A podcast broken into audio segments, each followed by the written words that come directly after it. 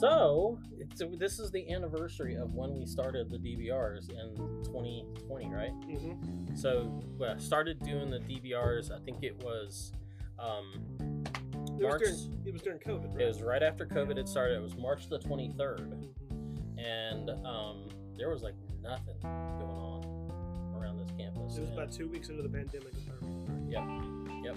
And we needed a way to actually still be in fellowship and communication with college students. Um, Stuart was the the intern, resident intern at the time, and so started doing the DBRs. And then later on, you started doing the Fridays, Mhm. right? Which um, he's going to do that for the 24th for the the very last. And I say last because we're we're at the end of that three year cycle, right? Mhm. because the lectionary, as I've said before, is a three-year cycle of readings, and the daily readings are key to the Sundays and the holy days. And um, when we started it, we didn't really, I don't think there was, we didn't really have an idea that it would go this long, right? No, it was kind of more of a COVID project for us. Yeah, We wanted to. We kind of had an idea. Maybe we will stop doing this when COVID. We get some people back in the building, but we decided to just keep it going. Keep and going. I Something took over. leg. I'm sorry. it's kicking the table. Um, yeah, and then uh, and you actually kept doing your part until what last June? hmm I moved out. Um, I, I, I, I started doing some other things, and life pulled me in some other directions. So I stepped away from uh, campus ministry and uh, moved into my own house and teaching a whole lot of drumline. That's Yeah. what I do for my, my, my career. Is I teach percussion, and um, but yeah, I, I stuck with it all the way to the end. And this is really my the 24th is going to be my first time, you know, Yeah, yeah. co- he- reviewing coming back to it. Yeah, and he gets he gets to be the last DBR. Now, following up on this, um, is going to be something different. We're not going to be doing. We'll probably post the old videos like you know daily because we have them, so might as well. Uh, we'll probably post the links to them. Uh, but as far as new stuff, won't be doing that. But the current students we have are going to be kind of taking over and doing something, and hopefully we'll have uh, Sarah on here to talk about what that's going to look like. So Mhm. we'll see what that's gonna what that's gonna be. But anyway, I just wanted to remind you who Stuart is, and uh, thanks Stuart for doing everything that he did during uh, the COVID time and doing. I don't cry, The boys are back in town. don't cry. Um, but yeah. So anyway, yeah, three years of DBRs. I think on YouTube there's like 700 and something Something. episodes of it. So anyway, we who'da thunk it. Hey everybody, it is um it's been a while. It's been probably about 9 months or so since I've done a DBR here and I get the honor of doing the last DBR in this lectionary cycle, which is today March 24th of 2023. And uh, me and Keith um, gave you a little bit. We gave you a little bit of backstory, uh, hanging out in his office a little while ago.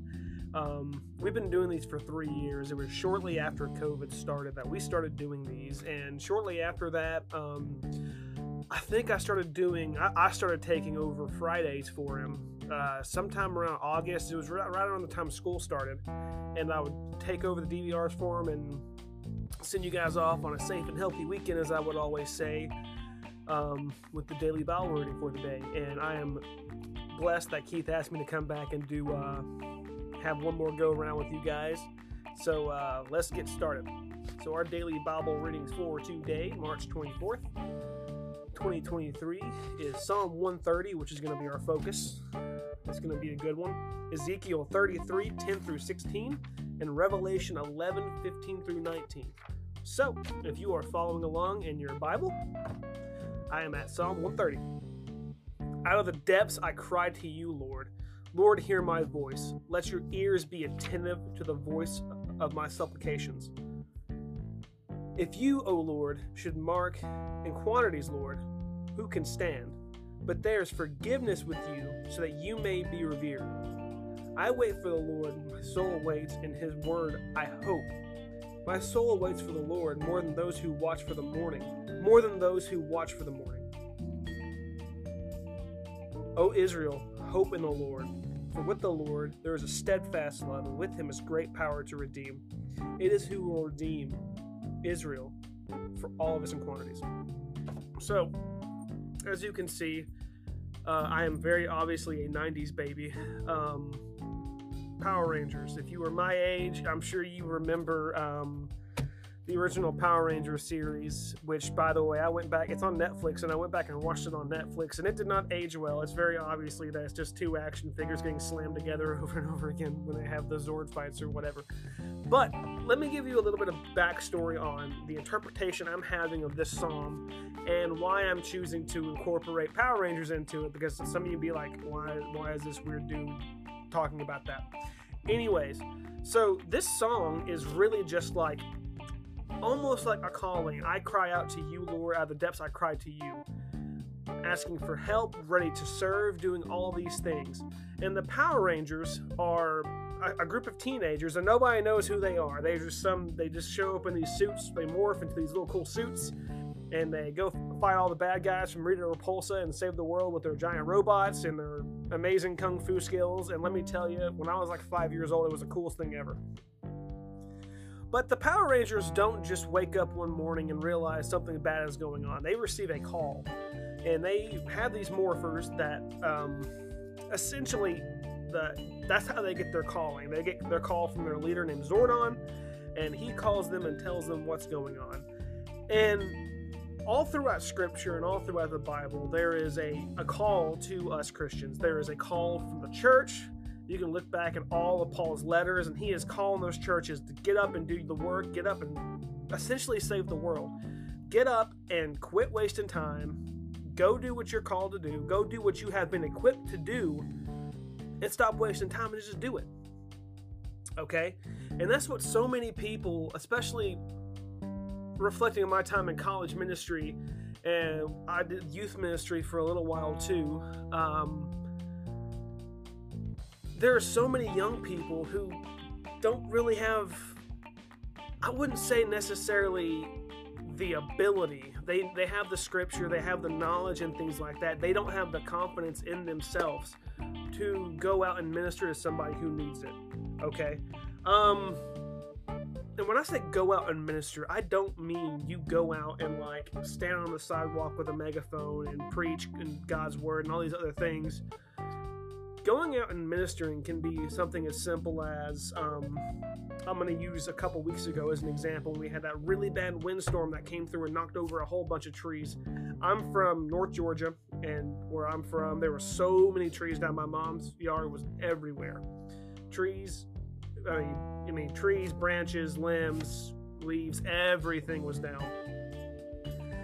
But and it happened to the entire little city that she lives in. But what kind of I thought was pretty cool was it was not just one person worrying about their own yard and helping chop down these trees that were over on power limbs and all these other things. The community, like there were neighbors helping neighbors and things like that. People came over to help my mother um, cut stuff up. You know, she was she was not really comfortable with a chainsaw, so she you know had she had some help with that, and it was really cool to see a group do that uh, my mom's uh, neighbors on their driveway had some trees down. They were all helping each other, and that something as simple as that, just helping your neighbor in a time of need. That's still ministering. Whether you're, you know, whether you're showing and preaching to that person, you're still showing some kind of love to that person, and that isn't that's enough for most people right there. Um, at least enough to start a relationship. So as I'm sending you out with the very last DBR of this lectionary cycle, when you receive that call, what are you to do? Are you to be like, nah, bro, that ain't me? I mean, you know, delay it, shove it off, whatever you do. It's God's work is going to happen regardless. And if, if you're not on the board of that, when that train starts moving, you're not on board with that, you're going to get left behind. Um, and there's a lot of young people in today's world that unfortunately that's happening to them right now. They're getting left behind of a lot of things that they could really do good for the work of the church and the life of the church and things like that. So, I hope you all have a fantastic year. I know we're finishing the semester out strong. It's a really pretty day outside. Uh, get out, touch grass, have some fun today, and I hopefully will see you all soon. Love and peace. Bye.